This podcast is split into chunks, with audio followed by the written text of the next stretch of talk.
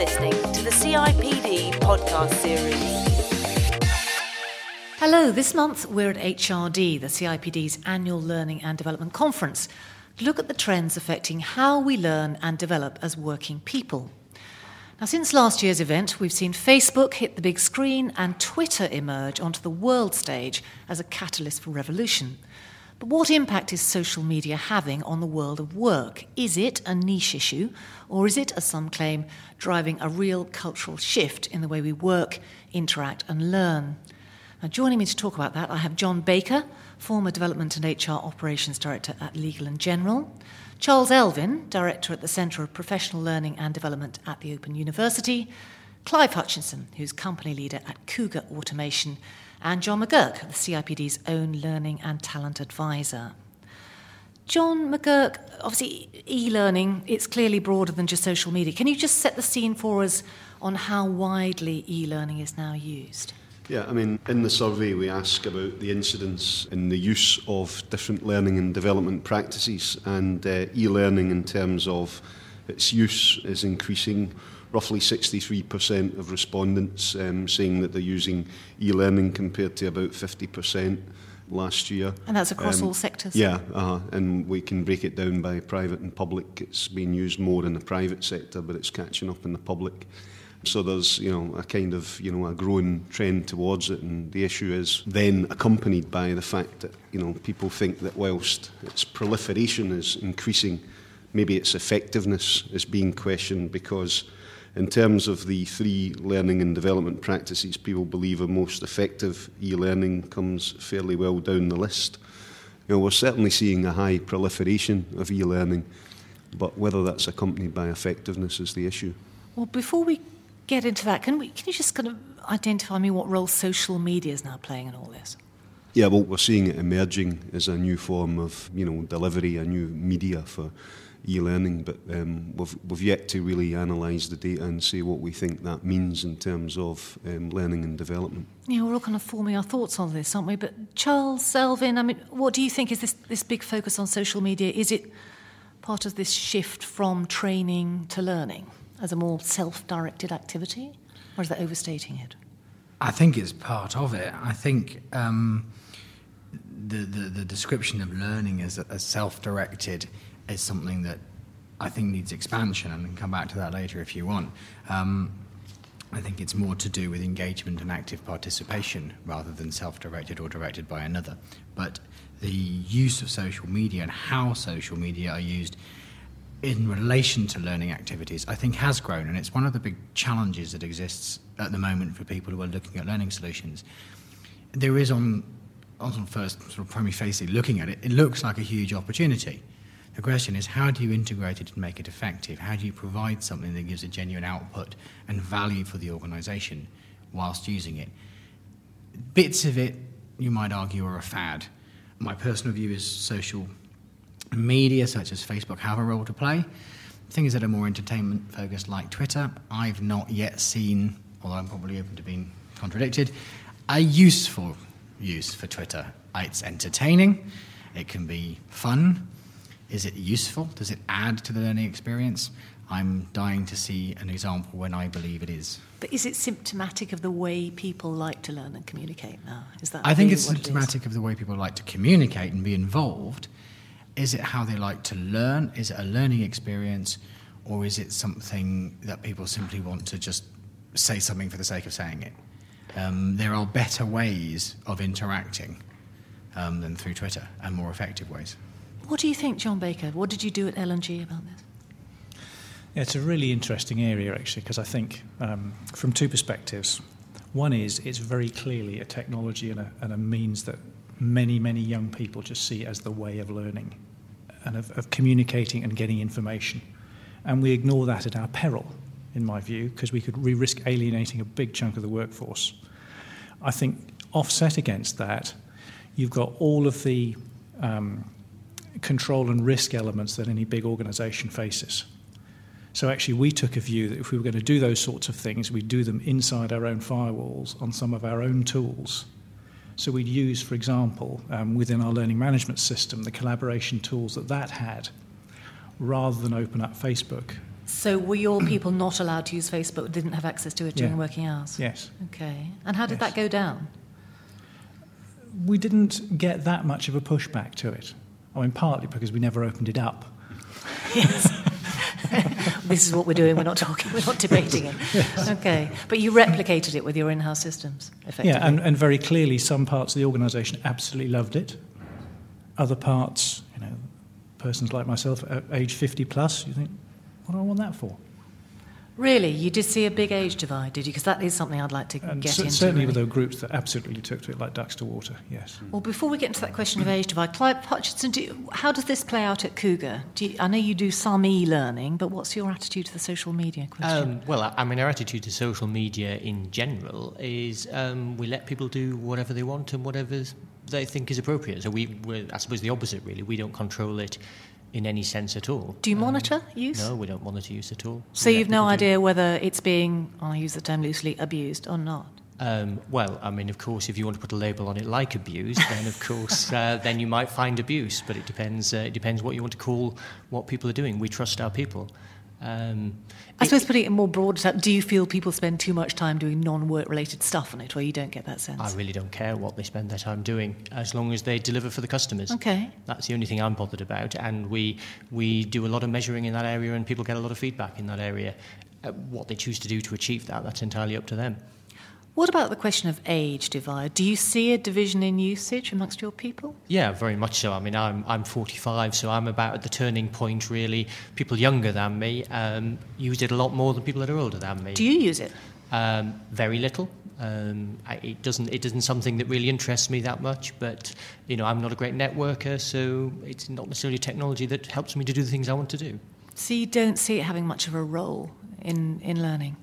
I see that. uh, Well, I really people will. In my view, is people will make use of it in the way they want to make use of it. So if it's got some advantage, people will do that. But people will find that for themselves. John McGurk, what's the data on the age divide? Because actually, users of social networks are considerably older than one might think, aren't they? Yeah, I mean, I think I think there's a there's a demographic and an economic issue in terms of access to. I mean, first of all, I think there's an issue about you know your your level of autonomy in an organisation and your ability to use that technology. You know, I mean, I'm basically licensed to tweet, blog, and all of those other things. Whereas you know there'll be people in you know um, uh, and it's it's not a good thing and needs to be looked at. But people um, you know in less sort of you know, senior outward-facing roles um, don't get that access. That's one thing in terms of how it help happens in the workplace. And another thing is that this technology, you know, is um, is expensive and it's sometimes only really adopted early by people with relatively high incomes. Actually, in terms of Um, buying the kit, Yeah, an uh-huh. iPad or whatever. Yeah. And um, you know that's not to say that young people aren't enormously, you know, engaged in it. But um, you know, I think the idea of a divide in terms of you know that is, is, is fairly exaggerated and overstated and not really looked into and examined. Um, but I, I think there are you know people who are distinctly uncomfortable with using social media. You know, um, some people think tweets are an absolute waste of 140 finger jabs or whatever. Um, some people think that you know they're the future of um, connectivity and you know networking. You know, now the thing is there are people who do. Um, things around learning and development using tweets. They set up communities, they set up networks to get people retweeting articles, and you know we've got people talking about speeches, etc. So, and a lot of those people, you know, are um, fairly senior practitioners who have the autonomy and the access to be able to do that. So, I don't Do you think, think that is a worthwhile and effective thing to do?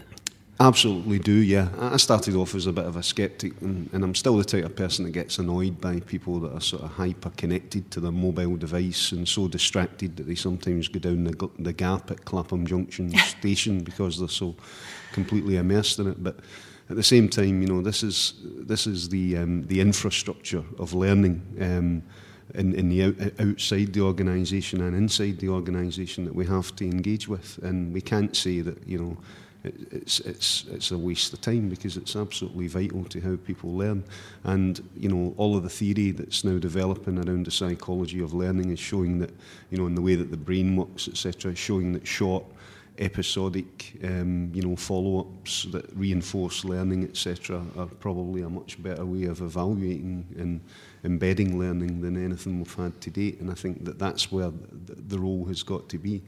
And lots of organisations are using e-learning in that way. What do you think, Charles? Because you're obviously not a fan of tweeting, as you well, said. I like social media. I'm just not a fan of Twitter. I think we can Yeah. separate the two away. I think when we use, I mean, we're lucky. The, the Open University has an open policy towards all of these. I mean, I use LinkedIn, I use Facebook, um, and we also have a lot of work going on social media and how to apply it. For me, it's not whether the media or the technology in of itself is interesting or not interesting. People use it in different ways. Its effectiveness and appropriateness into that environment which is what matters. It is, does it work? If you have the evidence that it's providing, as John has said, some reinforcement, we all know reinforcement is a very vital point Sure. of learning. It's a very important thing to do. Reinforcement, reflection, the ability to come back over stuff. If the way you like that is someone to tweet you a question to spark that thought, then it's worked and someone has done something effective. If it is, you do it in different ways, whether it comes through an SMS or whether it, you know, a, a message or whether it comes through something you're doing online. If it's working and we can demonstrate the impact, I think that's fabulous. I think it has social media, that sort of interaction, has a as yet not fully undef- fully known role in how it interacts with other learning structures. And what's still, I think, a moot point, and it's interesting to watch where people, what people are doing, different organisations are doing it, different research bodies are doing it, is how you integrate it into an overall learning environment. In itself, it's no silver bullet. There isn't any silver bullet in this world, but it is an interesting and uh, probably a very important addition. I think the danger is people fall in love with one technology, and, and it, it, is, it is another technology. Um, it's a particularly pervasive one, it's, it's everywhere. Um, people talk about e learning. One of the most interesting questions about e learning is whether we all share the same definition. Because at the university, we talk about technology enhanced learning. It's using the technology to enhance or expand the learning experience. If it is doing that, bang, it works, fantastic. If it's just a distraction, it will probably die of its own accord anyway. So I think it is, it's, it's, a, it's a challenge. For me, it's still a challenge in terms of how we integrate it. And that's, that's the biggest bit I, as yet, haven't seen fleshed through. And I, I, think, I think, in some ways, as e learning developed over the years, lots of models were used and fell down the side and they didn't work. People felt you could put everything onto e learning. And everyone actually, there's no point. It's just, you know, putting PowerPoint onto a screen with an next button and you did it yourself it was a waste of time. Doing simulations were extraordinary and gave you an enhanced learning experience and gave you something you couldn't do before. And I think we're at the early phase of that with social media, whereas we're more advanced with other forms of online and electronic learning. And what's your take on the age demographic question? Are- there differences, or is that overstated? I, I tend to agree with John. I, I think th- there may be certain forms of financial demographic that are different, although almost every teenager I see has a mobile phone and uses it more than I do, so um, I'm not sure there's an age demographic.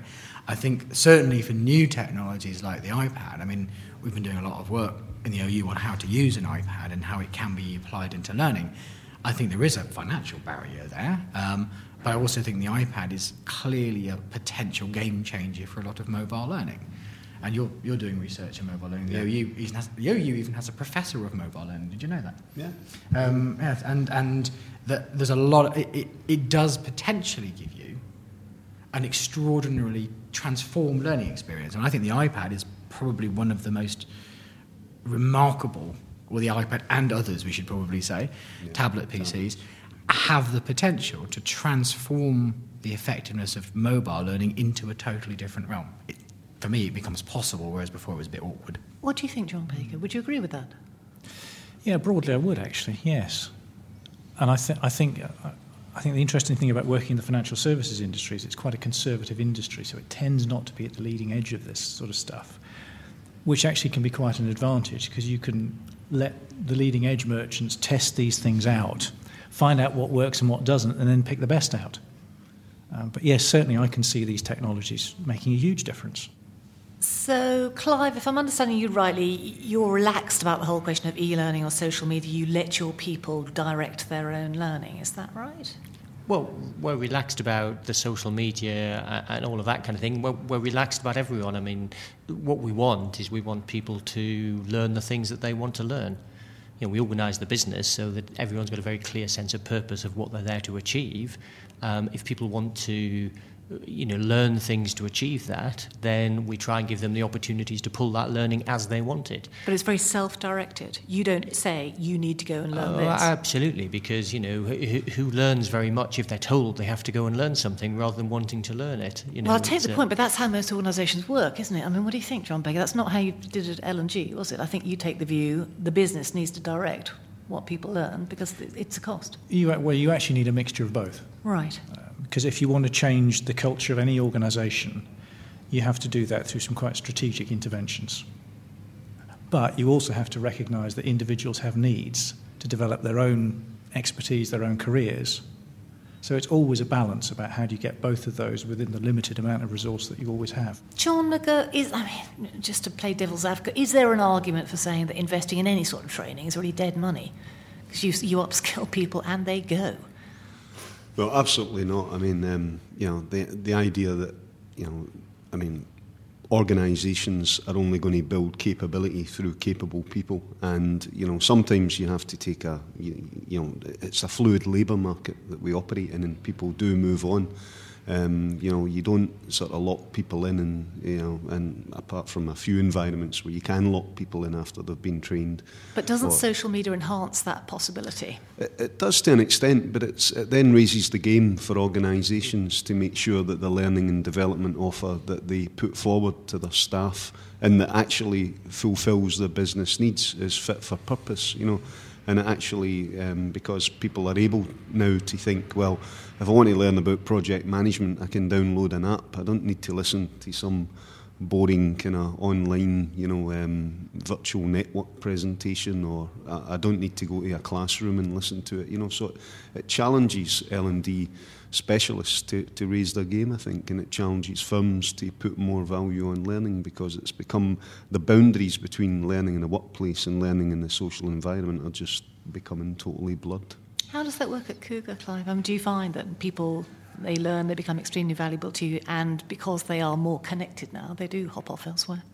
Um, no, because they, they want to work for us because it's a good place to work, because we're not telling them what they have to learn and what they have to do. We make it clear what, what our purpose is and, and what we're all there to do together, and there's a sense of community. I think this idea that if you, uh, you should be worried if you train your people because they leave, well, that says something about what kind of organisation have you created that they want to get away from. But organisations are fearful, aren't they? They have this idea they're going to spend the training budget, and then their, their people, particularly their young people, are so socially connected, both within and outside the organisation, that they are going to be more mobile than they ever were. We do, we do have an interesting debate in Cougar Automation about taking on fresh graduates because our experience with fresh graduates is they don't know how good it is working in the business when they join us. They've got nothing to compare it with. And there is this view, it appears, with, with, with people of that, of that age now, that they will move on and try a few different things out.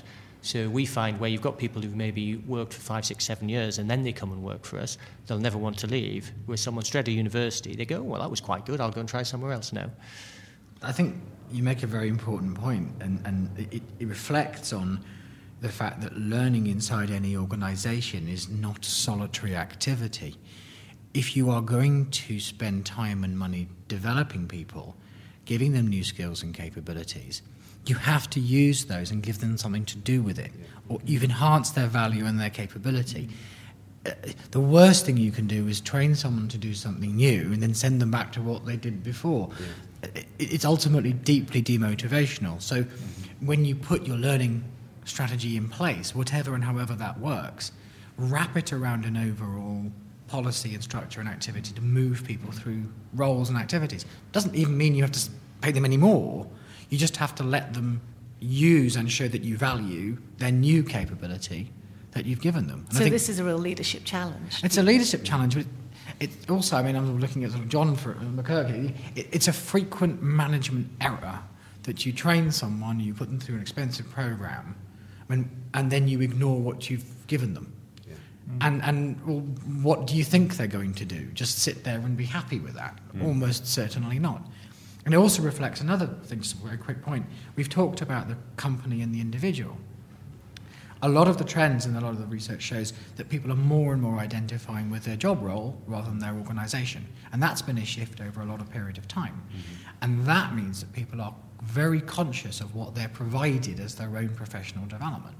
And therefore, if they're not getting that from the organisation, they do start to look at it themselves and pay for it themselves. Mm-hmm. And you're seeing a, a, a willingness to have both the individual says, Well, I'm responsible for my own skill set because I'm not entirely confident that the world of work is stable. Therefore, if my company does it, that's fabulous because I don't have to pay for it and they're lovely, thank you very much. But if they're giving me stuff that they need and I kind of think I need something else, I'll supplement it, yeah. I will add to it. I think that's a very, it's not an either or, it's become a both. Yeah. And, and people are very conscious of their own employability. So the whole arena has become more sophisticated? I think considerably more. And I think the individual is more sophisticated. And I think the opportunities offered by you know e-learning, and again, I'm, I'm anxious to, to make sure that we don't get into techno-fadism, that we say that e-learning is the new future or mobile learning is the new future. It's a medium for the delivery of uh, or a medium for not even the, the word delivery is wrong. It's a medium for people to engage with learning um, and for people to develop capability. And you know that that being out there in so many different varieties, you know, means that you know people will find those opportunities if organisations don't give them, if people don't build them, you know, and and, and I think that's that's going to be a real, um, it's going to be a positive thing for learning in the workplace. But for organisations in general, this cultural shift an opportunity, not a threat. Would we all agree? Yeah, absolutely. I've only ever met one organisation whose view of their internal skills were, was, and their learning and development policy is if I want it, I'll go and buy it in the marketplace. Now, that was a large law firm, and, and their view was we don't do learning and development. You do learning and development for yourself. We're not spending any money on it. If I want a specialist, I advertise, I go find. Now, I don't agree with that policy, but it is one extreme end of a learning and development strategy. I think they suffer for many ways, and I'm sure we could point out lots of reasons why that's a bad idea. But it's up to the organisation to make its decision. It's up to the organisation to.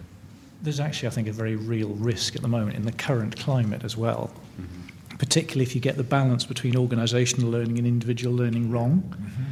because it's really hard to, de- to demonstrate ROI or benefit from individual learning, which makes it a very soft target.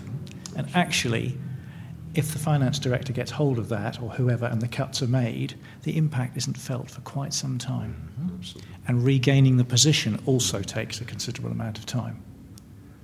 So there's a, a real short term risk, I think. And I think that one of the heartening things for me at this conference has been the amount of focus that practitioners are putting on evaluation and impact you know, which I haven't seen before. You know, maybe it is about bad times increasing, you know, mm. people's um, tendency to look at those mm. issues of effectiveness. But I think that, you know, that's absolutely critical, and, and mm. it's it's a, a real issue that we need to challenge um, the L and D community to make sure that they're in- integrating that into what they do. Well, it is a fascinating subject. Sadly, we are out of time, but many thanks to my guests today John Baker, Charles Elvin, Clive Hutchinson, and John McGurk. To find out more about the speakers you've been hearing, or indeed to read up on the CIPD's own research into learning and development, take a look at the show notes for this podcast. You'll find those at cipd.co.uk forward slash podcasts. You will also find thought provoking articles and opinions from HRDs and original thinkers across the profession in the comment and insight area of our newly relaunched website. Take a look, see what they've got to say, join the discussion. Next time, we will be tackling a subject very close to all our hearts reward. Join me then.